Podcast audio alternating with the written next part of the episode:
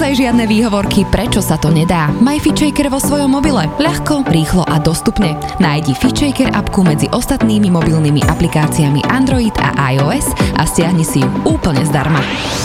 Zdravo a fit s FitShaker podcastom. Tento podcast ti prináša virtuálne fitko FitShaker.sk, kde nájdeš stovky videí s profesionálnymi lektormi a fit inšpiráciu v podobe množstva skvelých receptov, článkov a kníh. Ahojte, krásny deň vám želám a som veľmi rada, že tu môžem privítať Maroša Vága. Ahoj. Ahoj, ahoj, Adrianka, čau. Maroš, ty si veľmi zaujímavý človek a mám taký pocit, že všestranný a máš odvahu tak meniť svoj život za pochodu. Rovno poviem, že aj prečo teda mám tento názor. Teba vždy fascinovali bojové umenia, športy, teda prepojenie pohybu a mysle. 8 rokov si strávil na úrade pre ochranu ústavných činiteľov, popri tom si študoval trestné právo, potom si preskočil na psychológiu, ktorú si študoval tu na Slovensku a dokonca aj v zahraničí. No a potom si už ako psychológ opäť nejak zmenil svoj život alebo smerovanie svojej cesty a odišiel si do Peru a tiež do Austrálie k šamanom, kde si sa učil a tiež si asistoval ako facilitátor pri rôznych liečebných procesoch. Dobre som to povedala? Tak, veľmi dobre. Hej. Ja už mám pocit, že si sa veľmi dobre pripravila. No a my sa teda dnes budeme rozprávať najmä o tých šamanských spôsoboch liečenia a nazerania na život, lebo teda pre mňa osobne sú všetci tí indiáni a aborižinci úplne fascinujúci. Ty si to vlastne zažil úplne spolu s nimi, aj ťa si tak nejak celkom vzali medzi seba, tak nám budeš vedieť o tom porozprávať viac, tak sa na to veľmi teším. OK, skúsim. Vieš, čo ma zaujíma ako prvé asi, že si dokázal tak nejak zmeniť ten svoj život v rámci toho, že si robil osobného strážcu, tým najvyšším ústavným činiteľom. Tak to by ma zaujímalo, že ako si to vôbec zvládal byť v tej energii, lebo mi prídeš ako taký veľmi vnímavý človek a predsa len tá politika a to všetko je náročné. Ja neviem, si každý deň ráno predtým predstavoval, že ideš robiť osobného strážcu Whitney Houston, alebo ako si to mal? No ono to bolo veľmi zaujímavé. Samozrejme sa bavíme o tom, že to obdobie bolo po roku 2000, takže je to už skoro teraz akože dosť pár rokov dozadu. Trošku sa to inak celé odohrávalo a ja som bol ešte ten typ, čo som stihol vojnu. Ja som bol na vojne, na vojenskej službe, s tým, že môj otec je taký, mal také práve mužské zásady, veľmi ma celý život som to sledoval, také mužstvo, otec boxoval celý život a bol taký naozaj, že musím povedať, že som mal dobrý vzor. Nebolo to také, že tí rodičia ma vyslovene piplali s niečím. Ja hovorím, moja mamina je šamanka, vždy bola a vždy som to tak cítil. Ale to máš skvelú kombináciu, keď mamina je šamanka a má takú tú pravú esenciu ženy v sebe tak. A tatino zas tú esenciu muža. Presne tak, ono práve preto je to aj odpoveď na tú otázku, ktorú si mala, že prečo ochranka a zrazu prečo na nejaké liečebné procesy, to tam lebo bolo už je to tá polovica mňa. Takže od detstva som mal také mužské zásady, čiže nebolo možné, aby som ja ako chlapec nešiel na vojnu. To otec by nezobral. Dostal som sa do veľmi dobrého výcvikového centra už priamo na tej vojne, kde som zažil taký základný vojenský výcvik, tam som nastúpil na podôstojnickú školu, urobil som si tam aj také stredne až vysoké vojenské vzdelanie a následne už potom ma oslovil tento úrad ochrany ústavných činiteľov, či by som nechcel samozrejme robiť aj niečo takéto, lebo už som mal ako keby na to ten základ urobený. Vždy to bolo pre mňa zaujímavé, lebo som robil bojové športy, bolo to pre mňa také, že vedel som, že sa tam musím spoľahnúť sám na seba a to bolo pre mňa výzvou. Ono, máš úplnú pravdu, že je to taká veľmi ťažká atmosféra. Ja som tam prišiel ako 20-ročný chalan a tam boli 30-roční chalani skúsení, čiže to boli totálni vlci. Som sa tam musel nejakým spôsobom vedieť uchytiť, musel som to vedieť. Tak, presne tak, bolo to náročné mužské prostredie a do toho tam máš presne tú politiku, čiže stále som viazaný povinnosťou mlčanlivosti o nejakých veciach, ale presne preto to som ja vlastne odišiel, že ja som po tých 8 rokoch som si uvedomil, že som sa tam dostal vlastne najvyššie, ako som mohol. Ono je to také zamestnanie, že buď to robíš celý život, už sa na to upneš, lebo to je také nejaký tiež druh poslania, alebo proste musíš ísť preč a presne bola tá fáza tých 8 rokov, že som si povedal, že tak teraz prišla tá križovatka a uvedomil som si, že nechcem to robiť celý život, že cítil som v sebe ešte veľmi také, že chcem robiť ešte iné veci, chcem ešte vyskúšať kopec iných vecí. A bolo to safe, bolo to bezpečné, mal som tam všetko nalinkované, vlastne postaraný život, lebo to tam ako si nejaký taký vládny prostriedok, vláda do teba investuje alebo štát do teba investuje, čiže je o teba postarané, dá sa povedať. Ale povedal som si, že preto ja tu ten život mám teraz taký, tú inkarnáciu mám teraz takú, že ja to cítim, že je tu veľmi veľa možností, ja milujem ten život. Pre mňa ako náhle cítim trošku takú stagnáciu alebo stereotyp alebo niečo, kde už ani nie som nejaký typ takého premotivovaného človeka, čo musí stále niečo robiť, ale proste keď cítim, že tá duša akoby chátra, si pýta, tak proste idem za tým volaním. Preto som to aj načala, lebo mi to príde ako veľký odkaz pre túto dobu, že už nie je doba na to, tak, aby sme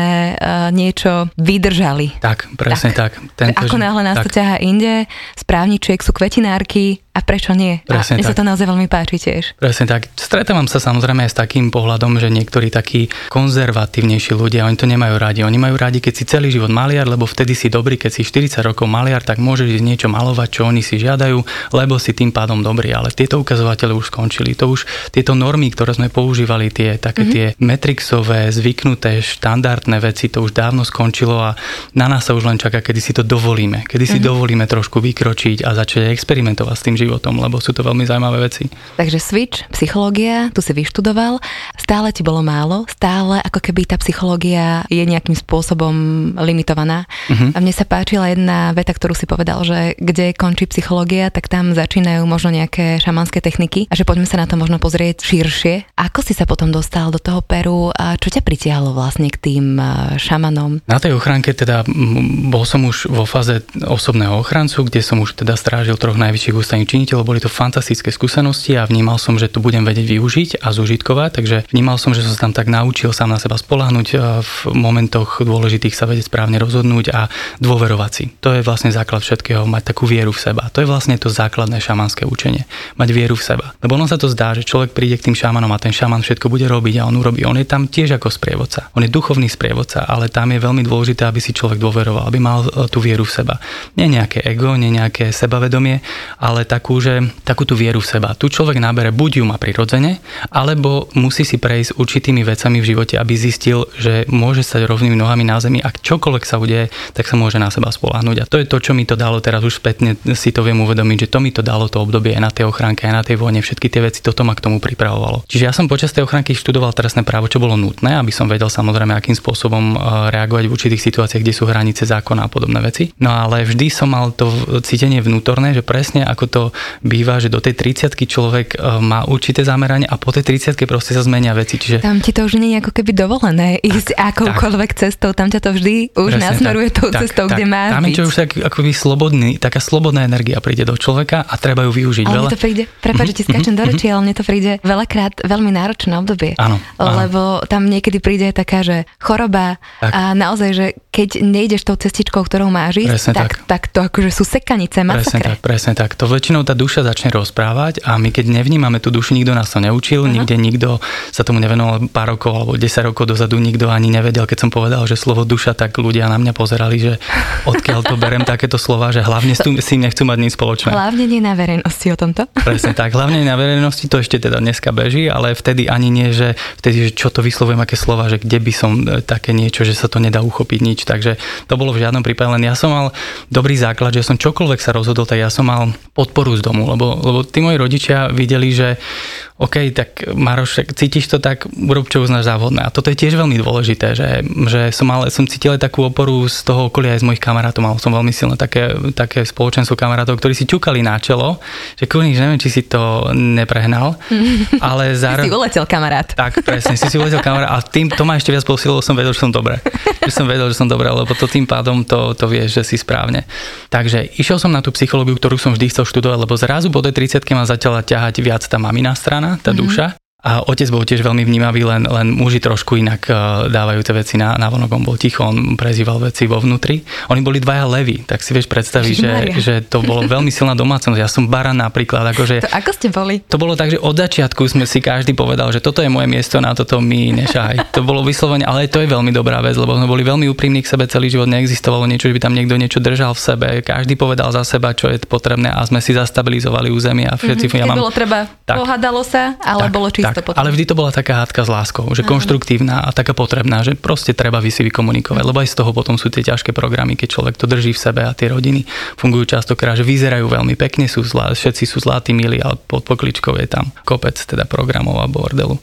Takže začala tá cesta tej psychológie, hovorím si, idem na to, že vždy som to chcel, idem to vyštudovať. No a samozrejme po vyštudovaní som si povedal, že naučil som sa, ako funguje myseľ, ale nedávalo mi to zmysel. Necítil som, že to je to, čo potrebujem vedieť. Ja som vedel, prečo niekto urobí taký spôsob, prečo sa zareaguje takým spôsobom, prečo začne rozprávať, také prečo sa začne obráňovať. Začal som vnímať tú myseľ, začal som ju čítať. Ale to mi prišlo ešte málo na to, lebo ja som vždy bol taký, že išiel som viac do hĺbky a táto myseľ ma veľmi nezaujímala, lebo to sa ani nedá veľmi kritizovať. Tam človek aj prísť vlastne na nejaké metódy, že ako to robiť. A ja som toto už počas školy som to mal veľmi silné. Na všetkých tých takých praxových veciach som okamžite vedel tú diagnostiku. Nejak mi to bolo blízke, vedel som čoho sa, ale pocítil som takú nudu zvláštnu, takú, že OK, veď to je jasné. Je to vidieť, je to samozrejme a plus do toho tá myseľ je obalená tým egom, čiže ty do toho ani nemôžeš nejako veľmi vstupovať. Ten človek okamžite mu začnú obrané mechanizmy, čiže ja som naraz zistil, že ako by som chcel byť psychologom, keď ma nebaví pretlačať sa cez to ego. Nebaví ma to, buď toho človeka zlomíš, že to pustí, čo tiež nie je akoby dobrá vec, lebo to tiež nechceš zlomiť to ego. To ego napríklad veľa rokov v tej histórii nám slúžilo v tých ťažkých časoch, aby sme veci zvládali, v tých ťažkých vojnových časoch, aby sa človek vedel pozviechať. To ego nie je vždycky na škodu. Ale v tomto období, v týchto rokoch, ktorých žijeme, už je potrebné viac pracovať s dušou ako s tým egom. Čítala som aj taký názor, toto nie je vôbec z mojej hlavy, lebo sa to tiež ako keby mňa týka, tiež sa s tým snažím pracovať a mala som pocit, že mám ja tiež egičko akože veľké. Kto nemá? A tak si hovorím, že trošku sa uprác, ale vieš, potláčaš a niekedy je lepšie naozaj ho nechať sa vyšantiť. Tak. A nech je to možno trošku cez, ako keď naozaj ideš do toho potláčania a vlastne tým aj to svoje poslanie ako keby trošku zadupávaš a tým zadupávaš seba a v podstate aj to božské v tebe, to presne na čo tak. Si tu prišiel. Presne tak. Človek príde ako božská bytosť do toho tela, poviem to úplne napriamo, úprimne, lebo ja som tie veci videl na vlastné oči a aj som si ich mohol a vyslovene akože ochytať v úvodzovkách. Príde nejaká božská bytosť do toho tela. V momente, ako sa usadí v tom tele, v tom maminom bruchu, tak samozrejme nastáva nejaký proces vývoja tej mysle a hneď ako to dieťa príde na svet, tak prvé 3 roky sa vlastne buduje to ego. Čiže je to našou normálnou prirodzenou súčasťou. Ono to netreba, je to veľakrát tá temná časť nás, to ego, ono môže mať rôzne podoby, aj tie duchovné ega sú veľmi nebezpečné, to je namile vzdialené od toho, čo to naozaj v skutočnosti má byť. Ono to má byť v skutočnosti to, že ty s láskou príjmeš aj tie negatívne časti seba, aj to ego a necháš ho presne, nech sa hrá a tvojou úlohou je to pozorovať. Žiadna iná vec tam nie je, žiadneho potláča, že pracovať a chodiť na rôzne seansy a neviem čo všetko, aby som nemal ego. To bola prvá vec, ktorú som si uvedomil, keď som prišiel do toho Peru, že ja som mal nejaké také vnútorné cítenie, ale tam to vidíš a proste ti to docvakne, že v poriadku, OK. Ale zase netvrdím, že každý musí ísť kvôli tomu do Peru. To vôbec nie. To bola moja cesta. Áno, presne, to vôbec nie je nutné. Ono to súviselo s tou mojou vecou, ktorou sa asi dostaneme. Takže to ego je našou súčasťou a je to, vnímame ho ako nejaké malé, rozmaznané dieťa. Čo s dieťaťom? Akože čo ho chceš opustiť, zahodiť niekam, alebo čo s ním chceš urobiť? Tak musíš sa s ním naučiť fungovať a musíš mu dať hranice. To je celé ego. To nič viac není a netreba sa ho samozrejme ani báť. A vnímať ho za každým, keď sa ozve, je treba ho počuť, že OK, teraz má ego svoj playground, ako sa povie, necháme mu voľné pole. Ono sa vyhrá pár minút a ono keď zistí, že nemá tú energiu, že není poháňané vznútra nejakým hnevom alebo nejakou túžbou alebo niečím, ono prestane, lebo není vyživované. Poďme rovno do toho Peru. Tak. Ty si bol v Kusko? Áno. A cesta tam bola taká, že samozrejme po tej doštudovaní psychológie som mal aj možnosť si zažiadať o štipendium, čiže som rozmýšľal, že kam teda vyraziť a môj tiež dobrý známy kamarát si trošku chcel pocestovať, čiže sme to spojili také jedno s druhým. On tam išiel tiež s nejakým účelom, tak akože skončili mu nejaké veci v živote, takže sme sa rozbehli. Ono nás to tam potom oddelilo, každý sme išli akoby svojím smerom, ale čiže ten podnet bol, že vyhľadať liečebné centrum, vyslovene healingový retreat, cez ktorý pracujú miestni šamani. Ja som vnímal, že Peru je veľmi duchovná, spirituálna krajina, tam tí ľudia sú všetci. To, čo my sa tu učíme, oni všetko od malička vedia. Jasné, ale tiež nie je asi šaman a šaman, tak, nie je healingové centrum a healingové centrum. Podľa čoho si vyberal? Že... V tej dobe, to bolo v 2012 rok, čiže je taká zmena veľká životná v takom fungovaní sveta. Bolo to naozaj citeľné, ten 2012 rok bol pre nás citeľný. Vôbec som to nevnímal cez nejaký dátum, ale proste prišlo také obdobie, zrovna som doštudoval pracoval. Ja som hľadal samozrejme profesionálov a mal som tam aj možnosť výberu profesionálnych miest. Ja som v podstate tam nešiel ako nejaký turista, ktorý dnes ľudia sa vyberú hľadať šamanov. To je najväčší problém, ktorý môžu urobiť, lebo nenatrafia na toho šamana. Každý sa tam hrá na šamana v podstate, lebo vedia, že tí gringovia hlúpi nás berú ako pelosy, lebo im je to samozrejme potrebujú peniaze a im je to srandovné, že proste my sme takto odpojení vlastne od seba, ale na druhú stranu obdivujú nás, že ako dobre vieme pracovať zmyslu, aký sme priebojní v tej našej realite, v ktorej fungujeme. Takže ja som mal samozrejme od začiatku na výber len profesionálne, výborné miesta a v tom čase, v tom 2012 nebolo to tak ako dnes, že dnes všetci rozprávajú o ayahuaske a všetkých veciach. Vtedy to nebolo také, čiže ani tých liečebných centier nebolo veľa, to boli naozajstné profesionálne práce. Toto bol healingový alebo liečebný pobyt pre ľudí, hlavne drogovo závislých, ale aj ľudí, čo prešli rôznymi veľmi vážnymi traumami v živote. Oni mali 90% úspešnosť, takže hneď som si tam požiadal, dal som si teda prihlášku. Oni berú iba niekoľko ľudí vlastne zo sveta a nejakým spôsobom sa mi tam podarilo dostať. Zrazu som tam bol. A tvoj zámer? Môj zámer. Čo si tam chcel robiť? To je dobrá otázka, ďakujem. Môj zámerom bolo navnímať tú dušu, uchopiť si ju. Ja som ju v sebe cítila, ja si hovorím, že ja proste chcem to mať ochytané, chcem ísť do tej hĺbky. Tak, a chcem študovať dušu. Toto bol môj zámer. Tam je veľmi dobrá, je to otázka aj preto, tam je vždy veľmi dôležité si dať zámer. Len keď človek príde, tam sú tak silné tie energie, že on ťa to povlačí, on ťa to zoberie. Myslíš samotné to miesto? Samotné miesto, ale aj samotné už potom tie ceremonie. Tie medicinas planta sú tak silné, že oni sú 100% koncentrované a 100% pracujú. K ním prídeme, ja by som ešte zostala pri tom mieste, lebo však Kusko, ak som teda dobre mám tú informáciu, tak to sa volá, že pupok sveta. Áno, presne tak, presne. A to nie je asi len tak. Ono je to veľmi zaujímavá vec. Ono je to Kusko je 4000 metrov nad morom, čiže už len to, keď tam prídeš, tak zrazu proste musíš mať 3 týždne objavovanie samého seba, lebo ty sa počuješ, ako dýcháš, ty nemáš kyslík, točí sa ti hlava, bez šance, že nejaký šport alebo niečo, to proste nefungovalo. Takže 2-3 týždne si taký, že oni ti len dávajú tie kokalisty, to sú listy samozrejme koky, ktoré ale sa používajú na to, aby človek sa upokojil, aby bol kľudný. To sa dá. Oni tam vlastne kokužujú celý deň. Ja som videla nejaký taký dokument, že oni to požujú, ako keby si dali taký kamienok, kde nastane nejaká oxidácia. Áno. Tak oni všetko využívajú z tej matky zeme. Pačamami, tak aby, lebo oni samozrejme sú s ňou spojení od malička, oni sa to od malička tam všetci učia a oni vedia, čo si kedy ako majú dať. Čiže preto sú oni tí dobrí liečitelia. A teraz hovorím tých naozajstných indiánskych. Nemusí to byť šaman, lebo šaman je vlastne ten liečiteľ v tom kmeni. Ale samozrejme všetci tam vnímajú nejakým spôsobom veci, len ten šaman pracuje viac s tou dušou. Takže oni všetci sú veľmi tam znali veci, tak ako my tu žijeme žuvačky, tak oni žijú kokalisty. Poďme ešte k tomu, že si tam prišiel, dávali ti tie kokalisty a ty si musel aj nejakou očistou prejsť. Áno, presne tak. Tá očista bola veľmi dôležitá, lebo oni samozrejme okamžite navnímajú. Ten človek sa s tebou stretne a on vie. A to je tak čudný pocit, že si nahý. Že si úplne nahý. Cítiš, že ten človek vie. Takže proste, oni používajú na tie kokalisty na to, oni ich nielen žijú, ale ich aj držia v ruke a oni ich hodia na stôl a oni z toho vidia všetko. A to nie sú veci, začne ti rozprávať také veci, že normálne dopustíš celé, že okej. Okay, tak vieš o mne úplne. Že nemám čo, že dobre. Že nemám čo hrať. A vlastne je to aj cieľom, lebo oni ťa potrebujú nedostať k sebe. Bez toho ten liečebný proces nemôže nastať, keď si není sám so sebou a taký zžitý, že okej, že však viem aj, čo som urobil zlého, viem čo dobrého, viem, kde mám slabiny, viem na čo nie som hrdý, tak tam to normálne pustíš. Bez toho sa to nedá. Čiže na to slúžia tie 2-3 prvé týždne alebo prvý mesiac. Zaujímavá tá fyzická očista a samozrejme možno aj nejaká práca s myslou tam bola. Áno, toto je už vlastne tá práca s myslou. Hneď to začne vlastne týmto spôsobom, že oni ti povedia, že do teba vidia a ty sa okamžite sa ti stiahnu všetky procesy, programy a začneš úplne proste to pustíš, lebo tam sa o nič nehrá. Oni nerozprávajú.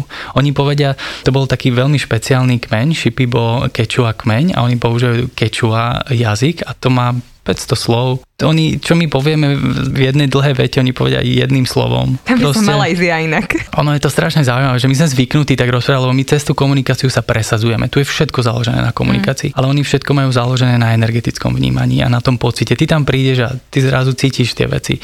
Necháš tie programy doma. Ja som preto vlastne vycestoval do toho Peru, lebo vedel som, že ja potrebujem nechať aj tie moje programy doma na to, aby som tam si ich nepotiahneš so sebou. V prvom rade nastala takéto návnímanie, ťa nechajú v tichu, čiže to už sú liečebné procesy. Ty zrazu ti začne šrotovať hlava, začne sa ti tam ozývať veci, že čo teraz budem robiť, som tu dobre, že so mnou nič nerobia, prečo?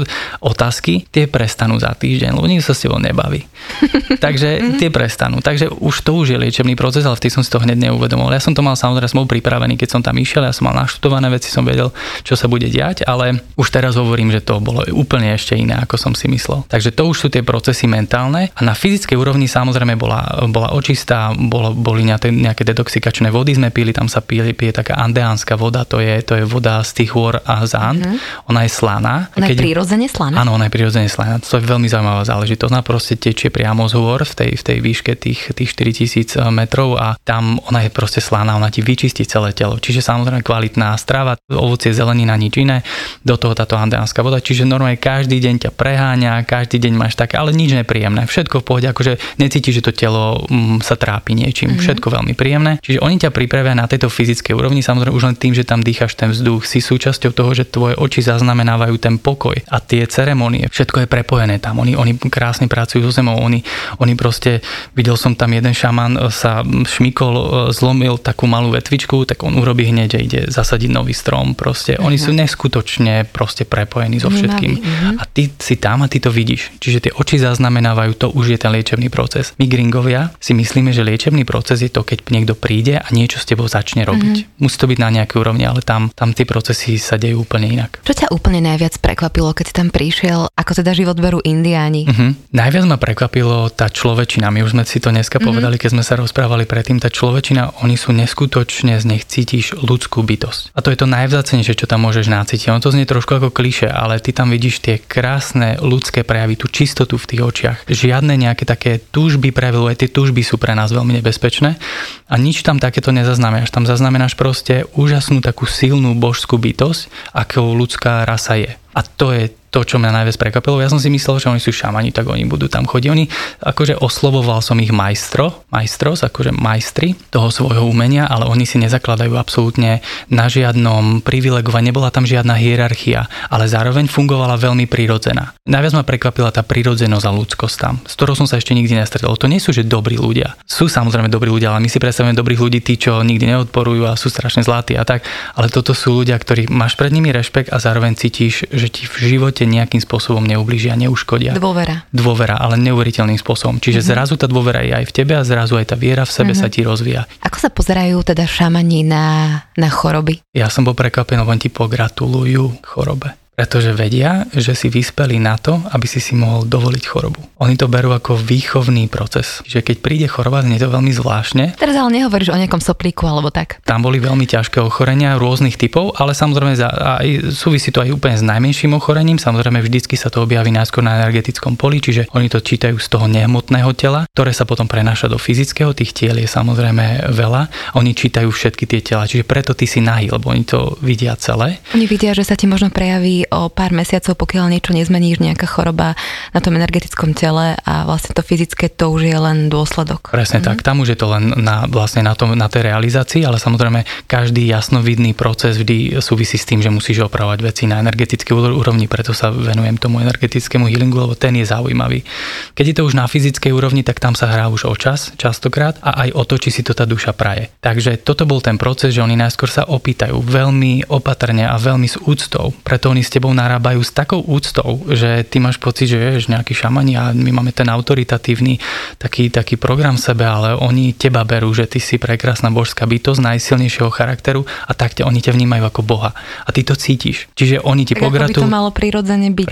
Presne tak. A oni ti pogratulujú k tej chorobe, povedia ti, čoho sa to týka, ale najskôr sa opýtajú teda tí všetci, či môžu zasahovať. Ak tá duša povie áno, teraz to znie veľmi abstraktne, ale naozaj sa to deje, to sú tie prenosy. Prečo by duša povedala, že nie? Pretože potrebuje nejaký čas sa tam zorientovať a vymachať tú myseľ v tom, čo si potrebuje zažiť. Lebo častokrát tá choroba príde napríklad, že tvoja generácia rodičov, 4 ženy dozadu si niečo nesli, ty si prišla do toho života s tým, že tvoja duša je už vyspelá na to, aby vyriešila tú líniu a ten šaman sa opýta tej duše, že či môže zasiahnuť a povie, že nie, lebo ja tu riešim takúto líniu. Alebo môžem zasiahnuť, ale o 2 roky. Ale toto si potrebuješ prežiť. Presne tak. Tu mi príde hneď ďalšia otázka, že či veria v osud a či svoj osud môžeme zmeniť. Oni veria, že sme bohovia. Každý jeden z nás, to znamená, že ten osud osud si napíšeš predtým, ako prídeš do toho tela. Čiže veria v osud, ale veria, že si ho napísal sám. Takže ťažko povedať, že nejaký osud zhora odniekadiaľ. Oni totiž to ma prekvapili, že oni neprekvapili, vnímal som to, len zasa to tam precítiš naplno, že oni nie sú za žiadne náboženstvo, pre nich sú to všetko zbytočnosti. Oni preto sú takí ľudskí, lebo oni sú není nejakým spôsobom upnutí, oni nemajú nejaké vierovyznanie, oni sú sami sebou. A ty to cítiš, oni sa vnímajú ako božské bytosti. Čiže ten osud je tvorený takým spôsobom, že oni veria, že si ho naplánoval sám, čiže ty už takto v ľudskom tele nemáš veľmi priestor do toho zasahovať. To je veľmi zaujímavé. Ten osud sa ti udeje tak či tak, akurát musíš byť dostatočne vyspelý a vnímavý na to, aby si vybral tú najsprávnejšiu akoby cestu. Tebe sa otvorí viac. Najľahšiu, najjednoduchšiu. Tak, najvedomejšiu. Tak, najvedomejšiu pre teba. Ale nevyhneš sa tomu, čo sa má udiať. Lebo ty si to naplánoval. Nenaplánoval to žiaden nikto iný. Ty proste si to naplánoval v čase, keď si bol mimo telo. To znamená, tam boli tie out-of-body experiences, čo boli vlastne, to sú tie veci, tie liečebné, oni ťa vlastne, tí šamani ťa dostanú von z tela. Vlastne, čiže oni vnímajú osud tak, že je ten osud tebou napísaný a netráp sa, prosím ťa, lebo to si nevšimaj. To proste pôjde, či to chceš, alebo to nechceš. Akurát buď dostatočne vnímavý na to, aby si to s láskou celé prešiel. Aká je teda úloha šamana? Lebo tam je v prvom rade to, že ty máš mať ako keby zodpovednosť za svoj život, ale ten šaman ti vie pomôcť, previesť ťa tým procesom? Základnou úlohou šamana, oni sú prevádzači, dá sa povedať. Šaman je ten človek, ktorý ti vytvorí energetickú ochranu tak, že keď ty sa budeš liečiť, tvoja duša ťa bude liečiť, tak šaman ti zabezpečí ochranu tak, aby, lebo to sú procesy, kedy naozaj sa stáva, že v tom astrálnom priestore to je nebezpečný priestor, tam sú rôzne typy energií, tam sú častokrát strátené duše, tam sú ľudia, ktorí, alebo teda duše, ktoré nejakým spôsobom majú nižšiu frekvenciu, nižšie vibrovanie, oni fungujú na princípe energií. To je taký magnetický proces a ty keď sa otvoríš tomuto liečeniu energetickému, preto to je nebezpečné to robiť s hocikým a hociako. Ten šaman ti musí vytvoriť ochranu, aby ty si sa mohol venovať svojmu procesu a aby si nemusel mať tlak, že si niečo natiahneš. Vyslovene použijem to slovo natiahneš. Lebo to sú nebezpečné energie, ktoré môžeš natiahnuť do svojich čakrových centier, rôzne typy strachov, programov, rôzne veci, lebo si otvorený, energeticky otvorený, lebo ten človek, keď je v tom tele, my máme prirodzene svoju aurickú ochranu. Preto sa častokrát stáva, že keď čítaš to aurické polono, keď je niekde narušené, tak tam môžu presne vnikať rôzne typy energií. Tu si v podstate tak ukázal, že naozaj treba byť pri tom celom procese opatrný, ale je skvelé, že to prebieha naozaj vo veľkej úcte a si v podstate aj ukázal, alebo povedal, že nie vždy máme pocit, že sa chceme možno z niečoho vyliečiť, ale to naše vnútro alebo tá naša duša sa vyliečiť nechce a má možno na to aj nejaké svoje dôvody. Takže ten šaman vie ako keby tak naťuknúť a možno zmeniť niečo vnímaní tej duše, že poď sa liečiť, poď to zmeniť, poď možno zmeniť tú rodovú líniu. Áno, on musí vlastne... On je ako keby ten prvotný pomáhač, keď sa ty preto rozhodneš. Tak, ak tá duša má naplánované, že ide s tým už niečo robiť, že potrebuje nejakú zmenu a dajme tomu sa aj zasekne v nejakých procesoch, že niečo je pre ňu ťažké, vtedy nastupuje tá práca toho šamana. Že on jej vlastne pomôže sa trošku akoby, ako keby je tam... Naštartovať je to iba. Ako keby taká externá pomoc, kedy tá duša nabere taký svoju silu a ten charakter, aby mohla liečiť ten program, ktorý sa tam nachádza. Je odmala jasné, keď sa v kmeni narodí nejaký šaman? Áno, je to presne jasné. Celý ten kmeň vie presne, kedy sa narodil šaman. To je tiež veľmi zaujímavý proces. Ale hovorí sa, že vlastne v každom z nás je liečiteľ. Ano. Tak aký je rozdiel v tých kompetenciách človeka šamana a šamana? Áno, jasné. Rozdiel je v tom, že každý je šaman. To je veľmi dobre si povedala. Každý je šaman pre svoj vlastný liečebný proces. Si kompletne vybavená na to, aby si samu seba vedela vyliečiť, sprocesovať, opraviť sa. Máš na to páky hneď ako prídeš vlastne do toho života. Tento šaman, takýto liečebný šaman, príde s tým, že vie nielen opravovať seba, ale vie opravovať aj smerom von. Vie sa navnímať na dušu, vie opravovať smerom von a je chránený aj on sám. Presne tak, má takú silu. Presne tak, je chránený. To vybavenie energetické, vlastne ten človek dojde do toho života s tým, že on to sám cíti, že niekomu pomôže a nie je z toho vyčerpaný, nie je unavený, nemá žiadne problémy, naopak dobíja ho tá energia, z ktorou, lebo on má svoju vlastnú ochranu a to je veľmi citeľné. Veľa tých ľudí má napríklad talent byť šamanom, lebo teraz sa nebavíme o tom kmeni, ale častokrát aj ľudia pociťujú rôzne tie veci, ale nevedia si uvedomiť, že možno to nemajú úplne určené von, začnú to robiť a sami ochorejú. To je kvôli tomu, lebo nie sú vybavení na to, aby to robili smerom von. Sú vyčerpaní, tá práca není vyčerpávajúca, ona je fyzicky vyčerpávajúca taká ako to, keď človek niečo robí, ale nemal by byť ten človek vyslovene, že energeticky zničený, alebo nemalo by ho to zaťažovať. Mm-hmm. Je to nezaťažujúce. Ty si spomínal v jednom rozhovore takú situáciu, kedy bol taký malý šamanko a s prstom chodil, mal taký zázračný prst a táto situácia ma zaujíma. Deje sa tam vlastne to, že oni častokrát, keď priložia ruku k tebe, nie je toto reiki klasická, ako si ľudia myslia, to liečenie cez ruky.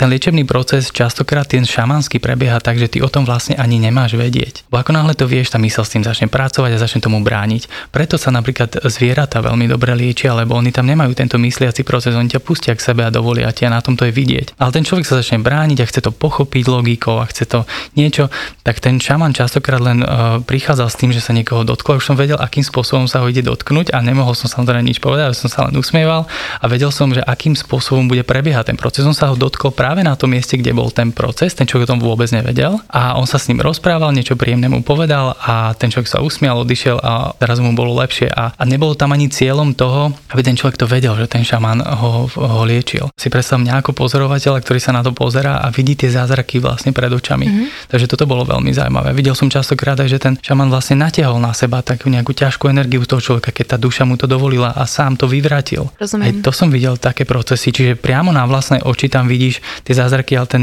človek to není že náhoda alebo nejaké placebo, alebo si povieš, že tak ten človek to cíti, že zrazu a príde potom domov, ide na svoje lekárske vyšetrenia ku doktorom a je po probléme. Ty keď si sa už poviem to, že zaučil, hej, do toho celého, tak ti bolo dovolené byť aj supervízorom. Ako prebiehala táto tvoja práca? Ono to bolo veľmi také zaujímavé, lebo oni tá práca vlastne kedy si tam mohol byť ako gringo, bola na 3 mesiace, ale z nejakého dôvodu si ma tam nechali dlhšie.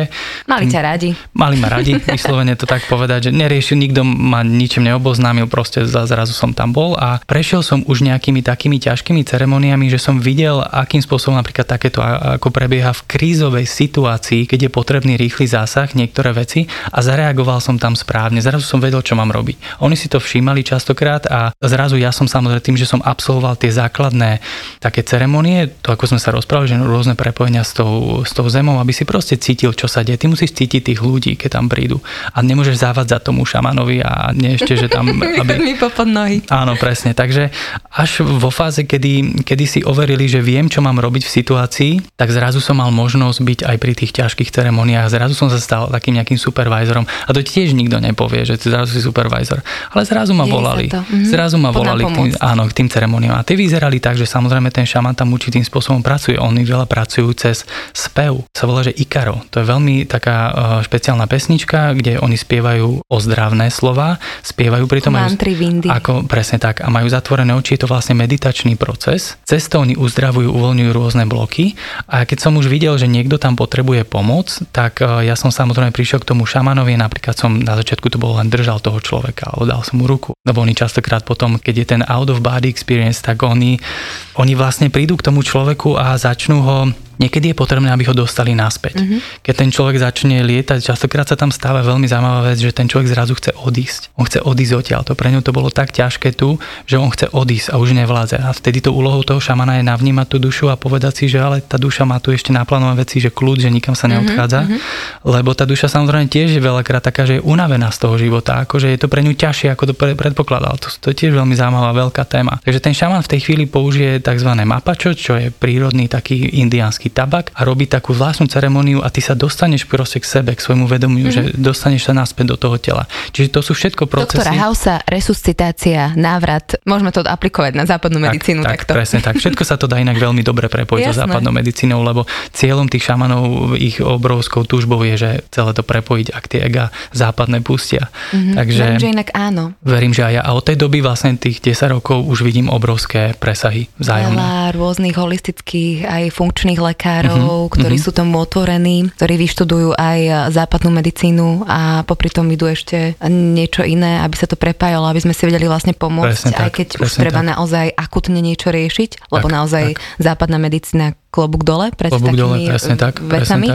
A vlastne aj v rámci týchto podmienok, ktoré sú, lebo tak. Myslím si, že mnohí lekári by to celé riešili inak, ale nemajú čas, majú zviazané ruky, takže tak, naozaj tak. Veľká vďaka, ale je fajn, že sa to celé ako tak, keby už... To sa volá taká funkčná medicína, je na to už aj názov a vlastne tí lekári si uvedomujú, že už je potrebné zasa liečiť. My sme sa dlho navnímavali ako západná kultúra, že akým spôsobom to funguje. Dostali sme sa ďaleko, lebo ten šaman ti povie, že ja ti gratulujem, pochádzaš z takého prostredia, že ak sa tam takto vieš dobre hýbať, ak si to takto dobre zvládol, tak si macher, si šaman, on ťa obdivuje.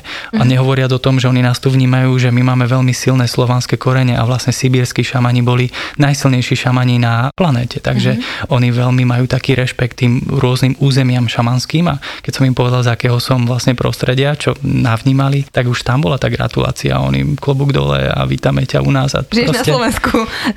Dobre, že to dávaš. Tu sú inak veľmi silné duše, naozaj. Ja to musím, akože viem, ako si to myslela, ale tu sú veľmi silné duše. My sme tu silný národ, veľmi silný a ja som to tam pocítil a prvá moja myšlienka bola, že ako to povedať, ako to priniesem, ako to, lebo keby si ľudia uvedomili, máme nízke sebavedomie tu na Slovensku, ale keby sme si uvedomili, aký sme silní a čisté, aké sme čisté duše, vzácne, tak by ľudia vnímali inak ten život. Ja si myslím, že už sa to deje. Áno, už sa to deje. Aj veľa takých komunít, aj ľudí, ktorí to učia nás ostatných, takže je to na dobrej ceste. Tak. Ale poďme k tým ceremoniám, teda ešte tu musíme určite spomenúť aj rastliny a začala by som od začiatku v podstate, čo sa rastlín týka, teda tie rastliny sú naozaj posvetné, sú na to určené.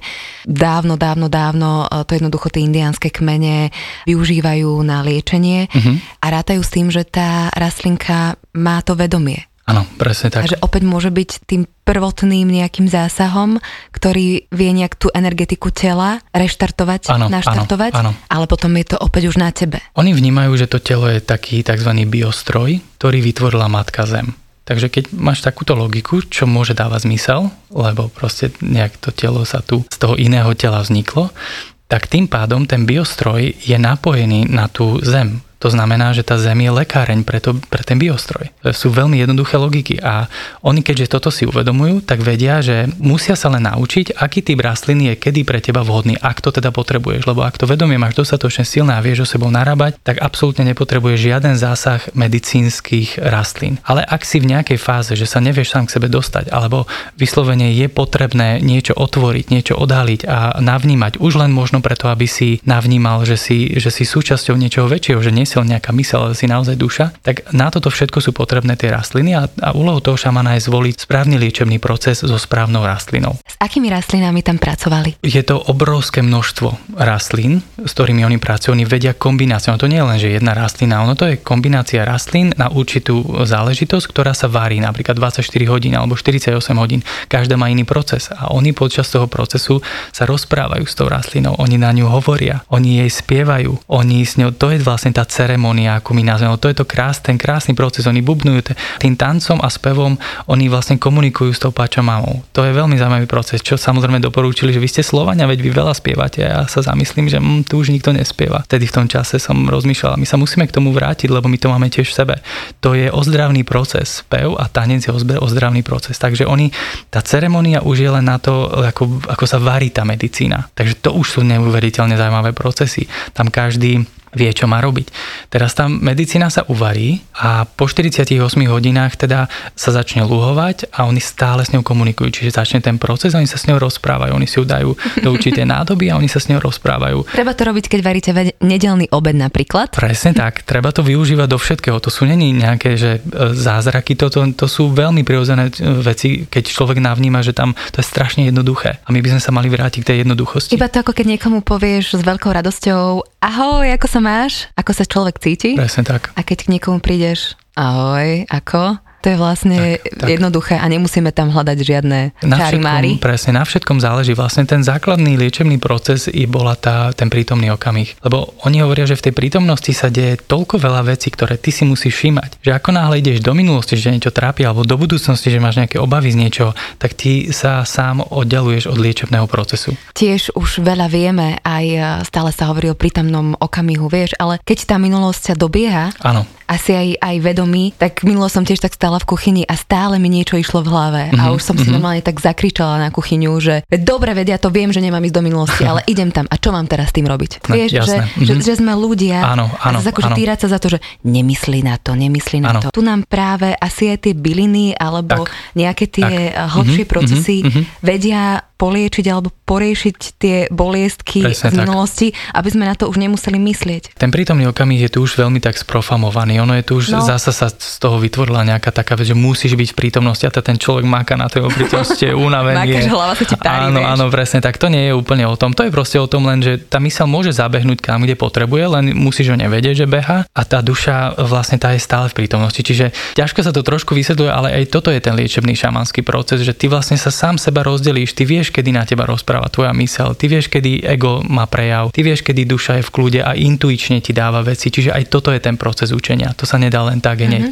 Ale stačí na to, každý človek to zvláda, lebo je to klasická vnímavosť. Tam nič iné, on trošku má taký priestor, nerozpráva toľko veľa, nerobí toľko veľa vecí. Proste normálne si len neuží ten život trochu, akože a presne nebáť sa, že ťa to zoberie do minulosti, do budúcnosti, len trošku vypnúť, dôverovať si v tej prítomnosti, to je vlastne tá vec. Tým medicínskym rastlinám, čiže oni vždy vedia tú kombináciu, vždy sa ako keby porozprávajú, oni s ňou komunikujú. Vždy si ten šaman dá trošku z tej medicíny tiež, aby sa ešte lepšie napojil vlastne na tých ľudí. On vie presne, aké množstvo komu má dať a akým spôsobom.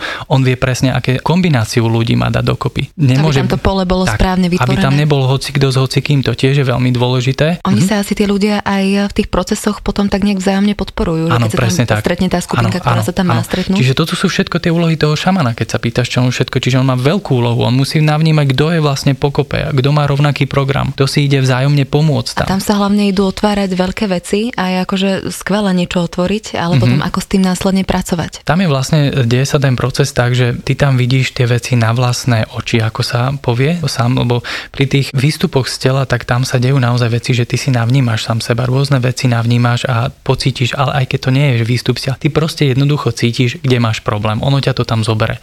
Či už tá medicína, tá rastlinná medicína, alebo nejaký proces, ktorý ten šaman s tebou robí. Čiže páme sa o tom, že aby to nebolo veľmi také abstraktné, že ty navnímaš, čo sa deje. Na druhý deň, lebo ty sa na to vyspíš, na druhý deň vlastne prebieha ten proces, kedy ty rozprávaš, čo si tam cítil, vnímal, častokrát vizuálne videl, častokrát. No a ten šaman je tam na to, aby ti povedal, čo znamenali tie veci. Keď si niečo navnímal, cítil si nejaký strach, napríklad zimnica ti príde.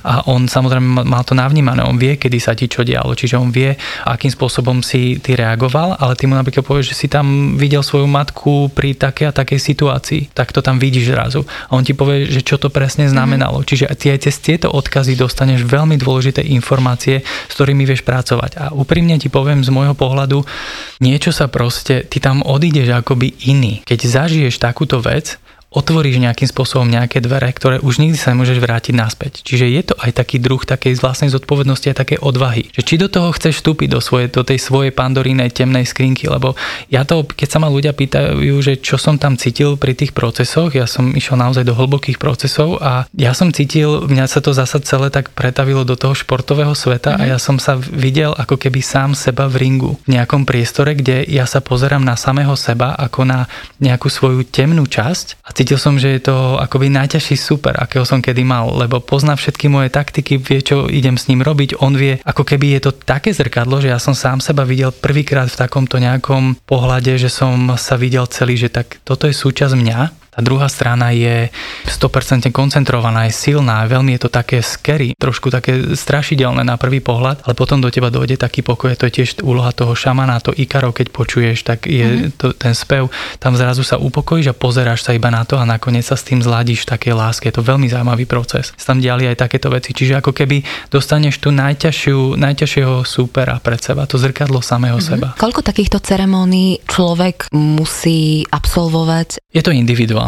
Toto sa nedá úplne špecifikovať, je to individuálne, aký typ ochorenia sa, kde deje. Oni liečili ľudia aj z ťažkých rakovín a z rôznych vecí. A hovoril si, že 98% na úspešnosť to bolo pre drogovo závislých ľudí. Napríklad človek, ktorý naozaj, že už mu nezostávalo nič iné, ale bol tam ešte kúsok z toho, že chce žiť, tak ja som mal pocit, že tí ľudia tam zomrú, ale tam sa nikdy nič také nestalo. Tí ľudia proste naozaj odchádzali uzdravení.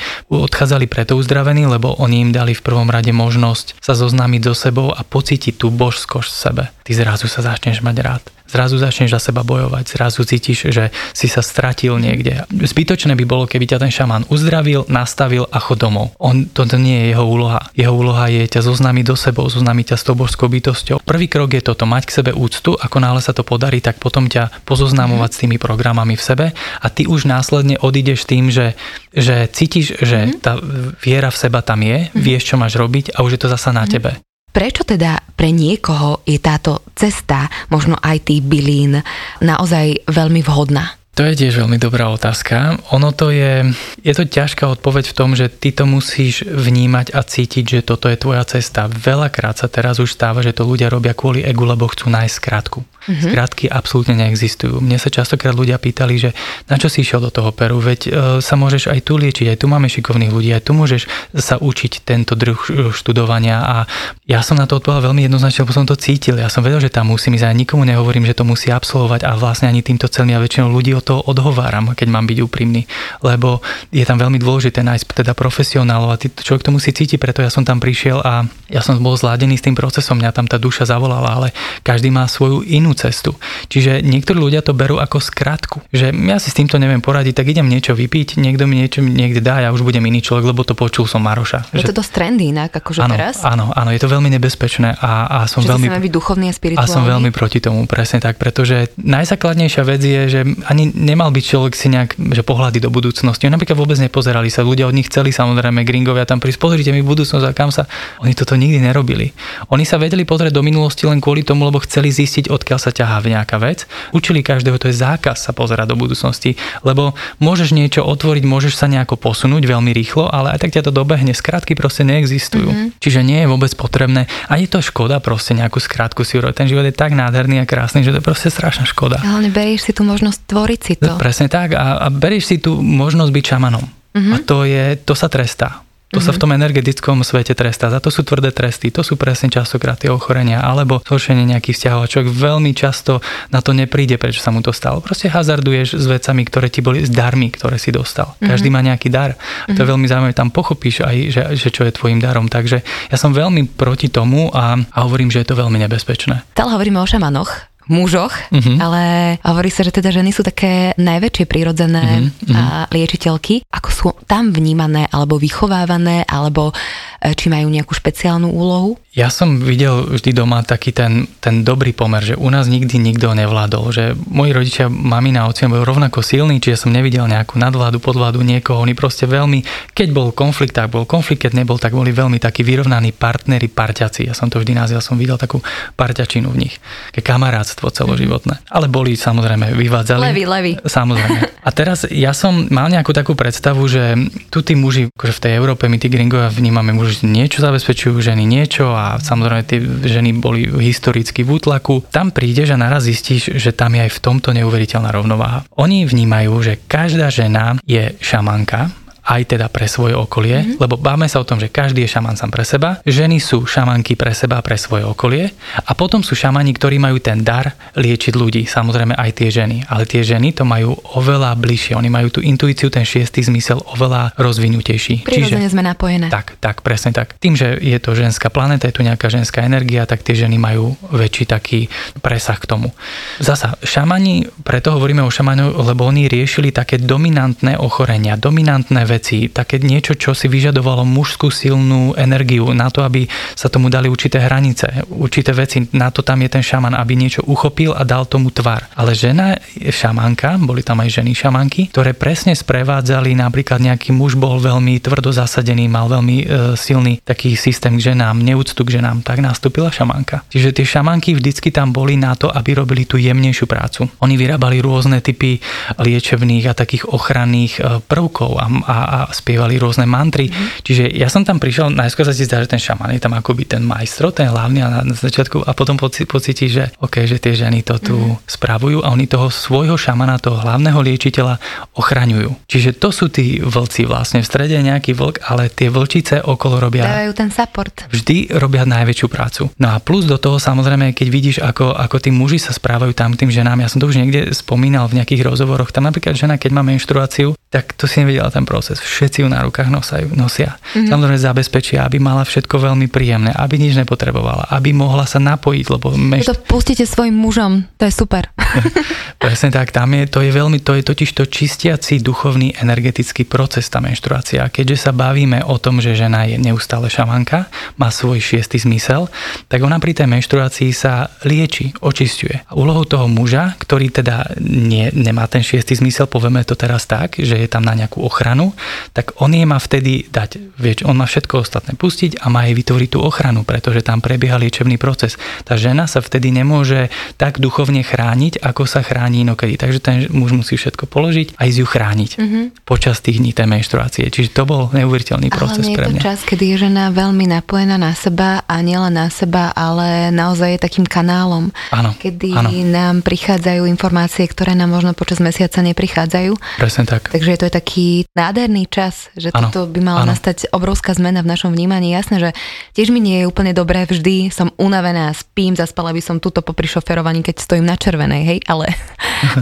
jednoducho viem, že čo sa vtedy deje a že treba mať k tomu veľkú úctu. Presne a keď to vedia aj muži, tak je to nádherné. A keď to vedia aj naše deti, že je to otvorená téma aj doma, tak je to tiež skvelé, že maminku možno treba vtedy nechať. Presne tak. A tí muži vlastne oni aj vedeli, že musia zabezpečiť ten priestor, lebo tá žena častokrát po tej menštruácii prišla a povedala tomu mužovi niečo veľmi dôležité pre neho, pre jeho život, pre jeho deti, pre ten kmeň. Ona priniesla informáciu. Častokrát, aj keď nie všetko, samozrejme, sme sa bavili o tom, že tí šamani nie všetko môžu hneď liečiť, ale druhá vec je, že niečo ani nevidia hneď. Ja som sa toto veľmi od nich naučil, že niečo, keď sa mi stane v živote, nie je vôbec potrebné to vyriešiť hneď. My spanikárime a začneme robiť veci a nám sa to nedarí. Začneme vybavovať, riešiť. Ale ja som tam aj na nich videl, že upokoj sa, tá vec tu je a nechaj tomu voľný priebeh a konaj, až keď sa ti ukáže cesta. Čiže až keď pocítiš, čo máš robiť. A oni častokrát to takto využívali, že niečím nevedeli si poradiť, niečím nevedeli pomôcť, zastavili ten proces, odložili ho a častokrát sa stalo, že tá žena po menštruácii alebo po nejakej vlastnej meditácii, ceremonii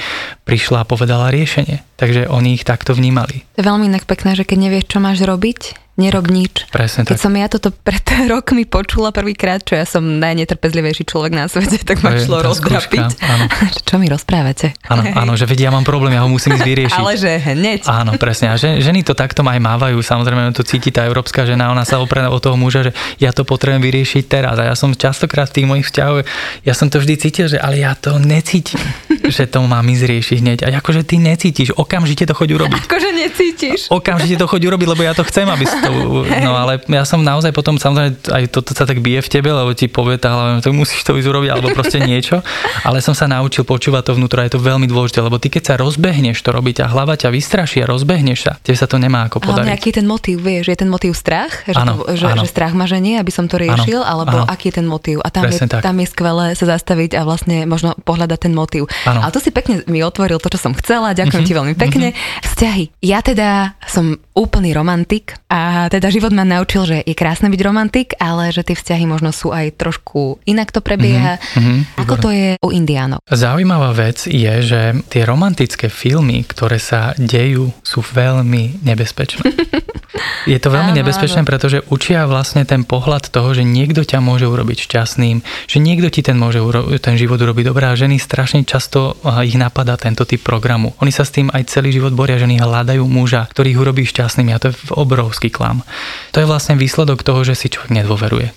Tam nie je tá viera v seba. Lebo ten muž, alebo tá partnerka, alebo ten partner, on nemá prísť na to, aby ťa urobil šťastným. On má prísť na to, aby ste vytvorili súhrnné, spoločné, umelecké dielo. Tak toto aj oni nazývali. Tá evolúcia. My sa tam dostaneme, lebo ja už som videl, zažil tie páry, navnímal som si to, videl som, že to je možné. Je to trošku také klišé v gringovskej hlave, že to sa je nemožné a neviem čo všetko. No je to nemožné, keď sú tam tie programy silné tých dvoch ľudí a bijú sa, aj keby chceli vytvoriť umelecké dielo, tak sa im bijú programy a bijú sa im veci a ťažko sa to robí. Ale na to vlastne funguje presne to, že tá úprimnosť, tá konštruktívna úprimnosť, tie indiánske páry, ale boli tam už rôzne páry, ktoré som ja navnímal, som cestoval po tom svete a zrazu som si priťahoval veľmi zaujímavých a príjemných ľudí a jasnovidných ľudí a všelijakých, zrazu sa mi otvorilo to pole a naozaj som nezažil jednu negatívnu vec, že no nemôžem povedať, že jeden nejaký prúser alebo niečo, to bolo veľmi zaujímavé. Aj ma tak poslali, že si chránení chodci. Ale to je také pekné, že keď sa ti už v tomto nastavení a vibe stane nejaký prúser. Áno, áno. Tak si povieš, že a kde ma tento prúser ide zaviesť? Jasné, ono je to také, že sa na neho pozrieš, že sa usmeješ. Aha. A proste necháš to cez seba prejsť a zrazu ti dobehnú ľudia, začne sa ti riešiť veci, vždy každý začne pomáhať a ty ani nevieš, ako si to urobil. Pochopí, to je tiež ešte Ježiš, super, že tento prúser prišiel, lebo by sa nestalo toto. Áno, to je ešte veľmi pekná, je toto taká hlboká téma, že ono netreba ani na tom úplne tak uvažovať a to všetko analyzovať a rozoberať, že presne, že keby sa mi toto, tak toto, to tiež je strašne vysilujúci proces. Len proste tá viera v seba zabezpečí to, že ty vieš, že je o teba postarané a že sa to porieši, že sa to urobí. Len tá hlava netrpezlivá, gringovská, alebo teda západniarska, ale aj akákoľvek, lebo všetci sme tu na jednej lodi, tak ona začne riešiť a strhne ťa. Strhne ťa do niečoho, že sa odkloníš, alebo si to skomplikuješ, alebo niečo len. To šamanské učenie ťa naučí proste príjmať veci a ono sa ti potom ľahšie žije. Vyslovene to tak poviem, že ľahšie sa ti žije. To je výsledok toho celého. Ľahšie a jednoduchšie sa ti žije. Nič neanalyzuješ, nič nie je pre teba zložité. Ja som videl vlastne celé to správanie počas dňa, počas tých ráno, na obed, večer, akým spôsobom sa k sebe chovajú. Tam nie je vôbec nejaký taký tlak, že ty musíš robiť to a ty musíš, každý vie, čo má robiť a aj v tom je to také nezasahovanie si vzájomné, ty musíš aj rešpektovať dominantnosť a energetický proces toho človeka vedľa seba, čiže ty ho musíš dobre spoznať, ty ho musíš navnímať a to navnímanie potom robí to, že je to bezproblémové. Nežiadaš od neho niečo, čo nie je v jeho silách, jednoducho povedané. Čiže ho rešpektuješ taký, aký je a sú pre teba dôležité veci, ktoré sú pre teba dôležité, ako pre to spojenie, lebo vnímaš, že výsledkom tohto je prepojenie. Nie je to, že on ťa má urobiť šťastným alebo ona jeho. Ale to, čo mňa šokovalo, bolo zaujímavé, že napríklad oni nespávali spolu v jednej posteli. Nebolo to tak vždy. Niekedy áno, ale oni veria, že tá duša sa v noci očisťuje. Ona vyjde z toho tela, je s tým telom prepojená, čiže my vlastne zažívame tie výstupy z tela každú noc. Niekto si povie, že wow, ja keď som to niekde povedal, že výstup z tela, tak že to čo, o čom to je rozprávaš, že to sú abstraktné veci, to je nemožné. Každú noc to všetci zažívame, len samozrejme máme tu ten druh amnézie spánkovej, že si to nemáme pamätať a nie je to vlastne potrebné. Ide totiž to o to, že tá duša sa v noci nejakým spôsobom lieči, ty zažiješ cez deň mnoho zážitkov, mnoho vecí, emócií, rôznych záležitostí a ty vlastne, keď ideš spať, tak to nie je len o tom, že preto je ten spánok veľmi dôležitý, má byť minimálne 8 hodín, má byť vlastne s tým, že prichádza tma, tak ty si máš zláhnuť, prichádza deň, ty máš stávať, čiže ono je to veľmi dôležité celé, nastaviť sa na ten biorytmus, ale je to aj kvôli tomu, aby tá duša mala dostatočný priestor sa očistiť, alebo nazvime to nejaké také energetické pole, niečo, čo sa očisťuje v tom biostroji. Ten samoliečebný proces neustále prebieha. Keď sa zažíva nejaké ťažšie obdobie, alebo keď proste zažívajú toho ten pár indiánsky, veľa toho zažili cez deň, tak oni proste prirodzene idú od seba, aby si nenarúšali ten liečebný proces. Lebo tam samozrejme sa častokrát stáva, že ty ideš večer spať v pohode, tvoju partnerku boli hlava, ráno sa zobudíš, že teba boli hlava a ona povie, že fajn, všetko je OK, ja už som OK a ty povieš, že no, nejak ma boli hlava. Nejaký energetický prenos, niečo sa proste deje. Dobre. A toto sú už zaznamenané vedecké veci, našťastie. Tam už sme dosť ďaleko. To už sú všetko prenosy, sú prístroje na to, aby sme toto mohli aj tvrdiť, lebo to nehovoríme len tak abstraktne. Sú prístroje aj vlastne na to, o čom stále hovoríme, že máme energetické tela, že máme nejakú auru, že máme nejaké vyžarovanie, preto o tom hovoríme ako keby takto ľahko, lebo to je jednoducho už všetko dokázané. Tak. Čo si myslíš o tom teda? Ja to vnímam inak, lebo pre mňa je napríklad práve to spojenie ako keby dvoch ľudí v noci, že ako keby spať pri niekom mi príde to najintimnejšie. Áno, máš pravdu. A možno práve aj preto to, ale keď sú tam ako keby aj dvaja ľudia, ktorí sú vedomí a vedia o týchto veciach, to znamená, že keď prídem dajme tomu domov a nechcem si ani natiahnuť nejaké energie iných ľudí do svojho domova, tak sa musím očistiť a rovnako by to ako keby malo byť aj u toho partnera. Presne tak. Presne že ako keby možno sa chrániť takýmito vecami. Áno. A to je vlastne tá spoločná práca. To umelecké dielo mám na mysli presne tá spoločná práca, že si dvaja ľudia si totálne rozumejú a že pre nich sú prirodzené tie procesy, že sa očistia, že si idú spolu láhnuť, lebo nehovorím, že to bolo vždy. Bolo to určité obdobie, kedy napríklad ten muž tam niečo riešil, žena niečo riešila, takže mali oddelené spanie, ale toto, čo ty rozprávaš, to je základná intimita, je to veľmi dôležité pre ľudskú rasu, lebo my sme vlastne tvorení párovo. Človek tu není určený na to, aby bol sám. Ty máš vždy nejakú párovú bytosť, takže Takže samozrejme, častokrát som videl ten zaspávací proces, že bol spoločný. To tiež bol veľmi taký zaujímavý, že ten muž napríklad cítil, že tá žena potrebuje, aby boli spolu, tak oni zaspávali spolu, ale potom ten muž počkal, pokým zaspia, a odišiel a zasa nad ránom sa k nej vrátil. Aj tieto procesy sa tam diali. Ja som len zaznamenal ten liečebný proces, že oddelujú sa niekedy, aby sa nezaťažovali, ale samozrejme tá intimita tam bola najvyššieho charakteru, oni sa stále dotýkali, oni stále boli, stále tam mali ten dotyk vzájomný a to spoločné spanie vôbec nehovorím, že to bolo každú noc a že to bolo pravidlo. Ale dáva to zmysel, dáva to vlastne veľký zmysel, čo hovoríš, že vlastne tí ľudia sa už tak dostatočne poznajú, že vedia, že dnes možno môžem, áno, a dnes áno. Nie, dnes nie je ten čas jednoducho tak, a nie je to tak vhodné ani pre mňa, ani pre teba. Tak. A zaujímavé ešte bolo, že kdokoľvek z toho páru povedal, že čo potrebuje, ten druhý to rešpektoval. Lebo tam bola taká dôvera, že oni sa vnímajú. Aha. Že to nebolo nejaké také, že u nás by si človek hneď pomyslel, že ty ma niečo zaučam. Ty ma nemáš rád, áno. Ty so mnou nechceš dnes spať. Áno, áno, a presne tieto výčitkového. Ty máš vlastne niekoho iného. To programové veci tam oni ako keby, a vôbec nemôžem teraz, aby som ich neglorifikoval, že oni sú niekde úplne inde, kde my naozaj sú to normálni ľudia, ktorí od začiatku svojho života žijú ten život úprimne. To ti zabezpečí, že ty si dovolíš povedať to, ako sa cítiš. A ten druhý človek to rešpektuje, lebo on jeho ani nenapadne, že ty niečo skúšaš. Lebo tá myseľ tam nie je takto poškodená, akoby v úvodovkách. Áno, nemáš také tie programy toho, že aha, asi tak, niekoho máš, asi tak ma nemáš rád, lebo na tej základnej úrovni máš tú veľkú dôveru, že áno, ten človek je tu s tebou. Tak. Ale keď nebude, tak máš dôveru v seba, tak, že je to v poriadku, že sa nezblázniš. Nemôže ti niekto ťa urobiť šťastným, to proste nefunguje, to proste nie je možné. Môže s tebou niekto kráčať na spoločnej ceste a tvoriť umelecké dielo, ale nedá sa urobiť, že niekto ma urobí šťastný, lebo má super vlastnosti, lebo sa parádne o mňa stará, tak ja som šťastný. To sú krátkodobé vlastne tie myslové programy. Ako to oni nazývajú, že to sú tie pasce od tej mysle. Maroš, ty sa venuješ aj terapiám, pracuješ s ľuďmi, a teda ako psychológ, a samozrejme prepájaš to aj práve s touto šamanskou tradíciou, lebo to ti dáva teda zmysel, toto prepojenie celé. Ale okrem toho ešte robíš tiež s rastlinami, konkrétne s CBD. Ja nerobím úplne s CBD, my ako firma robíme s kanabinoidmi, lebo CBD je jedna zložka tej konope rastliny. Nevyznám sa v tom. Nikdy som osobne neskúšala. Ja správne, ide vlastne len o to, že ja som túto metódu tam veľmi silno videl, že je veľmi účinná. Volá sa to kanabinoidná liečba a tá má zabezpečiť vlastne to, že ty sa práve dostaneš k sebe cez tú kanabinoidnú liečbu. To nie je žiadne fajčenie marihuany, to nie sú žiadne takéto veci, je to technické konope, ktoré je využívané, tie kanabinoidy zasa už našťastie v dnešnej dobe je už obrovské výskumy. My máme v sebe endokanabinoidný systém, ktorý veľmi dobre reaguje na túto rastlinu konope, ktorá má v sebe tie kanabinoidy. My máme ich prítomné v tele, keď sa rodíme, a tá rastlina nám ich vie suplovať, ak sú poškodené alebo ak ich je málo. To inak robili tie medicínske rastliny, že doplňali niečo v tele alebo štartovali. Ja by som len doplnila, že v podstate tie kanabinoidy, už to dávam na tretíkrát, aby ste vedeli, to máte vystrihnuté. Viem nejakým spôsobom naštartovať v sebe aj dýchom, pranajamou, možno aj cvičením. Presne tak, dýchacie cvičenia sú obrovským tiež systémom liečenia šamanského. Takže my to v sebe vlastne máme prirodzene, ale vieme to aj takýmto spôsobom ako keby doplniť. Áno. A vlastne tá kanabinoidná liečba fungovala na to, aby tých ľudí oni čo najrýchlejšie dostali k sebe. Toto bola jedna z tých techník. Takže na základe tejto veci som sa vrátil domov a tiež som to neplánoval. Proste len sa to zasa nejako stalo. Dali sme sa dokopy ľudia, takže som sa s mojimi kamarátmi, partnermi dal dokopy, vytvorili sme firmu.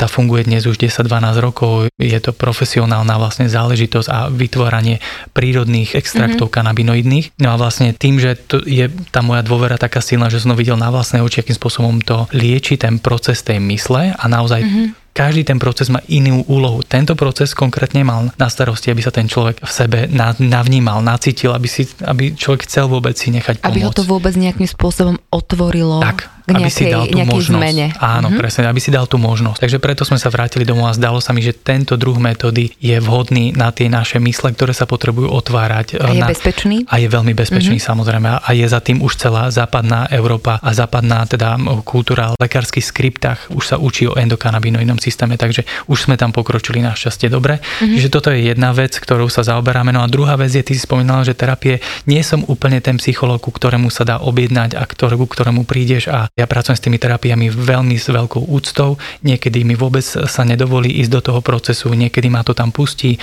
čiže ono sa to nedá úplne nazvať, že som klasický psychológ a robím klasické terapie. To sa nedá povedať. Dostane sa k tebe ten, kto sa k tebe dostať presne má. Tak. Mm-hmm. A navnímame to spoločne. Mm-hmm. On vníma, že ja mu viem pomôcť a ja vnímam, že môžem ísť do toho procesu. Ak by predsa len niekto ťa chcel vyhľadať alebo vedieť viac aj o tvojej práci v rámci CBD, tak kde sa dozvie viac? Webová stránka naše Cebedium.eu. To je vlastne web, kde sa nás dá kontaktovať, info@cebedium.eu alebo poradňa@cebedium.eu. Tam samozrejme sa ku mne dá dostať jednoduchým spôsobom a tam už si asi pravdepodobne potom si vieme dohodnúť nejaké veci, a toto je základný taký kontakt, nech to neuvádzam nejaké také súkromné. Maroš, mám taký pocit, že už hovorím každému hostovi, že by sa dalo rozprávať do aleluja, a rovnako aj s tebou. Ďakujem ti veľmi pekne, že si prišiel. Ja ďakujem veľmi pekne. A bolo to pre mňa veľmi príjemné a obohacujúce a verím, že aj pre vás, a maj sa teda ešte pekne. Veľmi pekne ďakujem aj ja za pozvanie, za príjemný rozhovor. Veľmi dobre sa mi s tebou rozprával, veľmi dobré otázky si mi dávala. Veľmi pekne ďakujem ešte. Ďakujem. Ahoj. Ahoj. Počúvali ste Fit Shaker podcast. Ja som Adri Špronglová a teším sa na vás na budúce.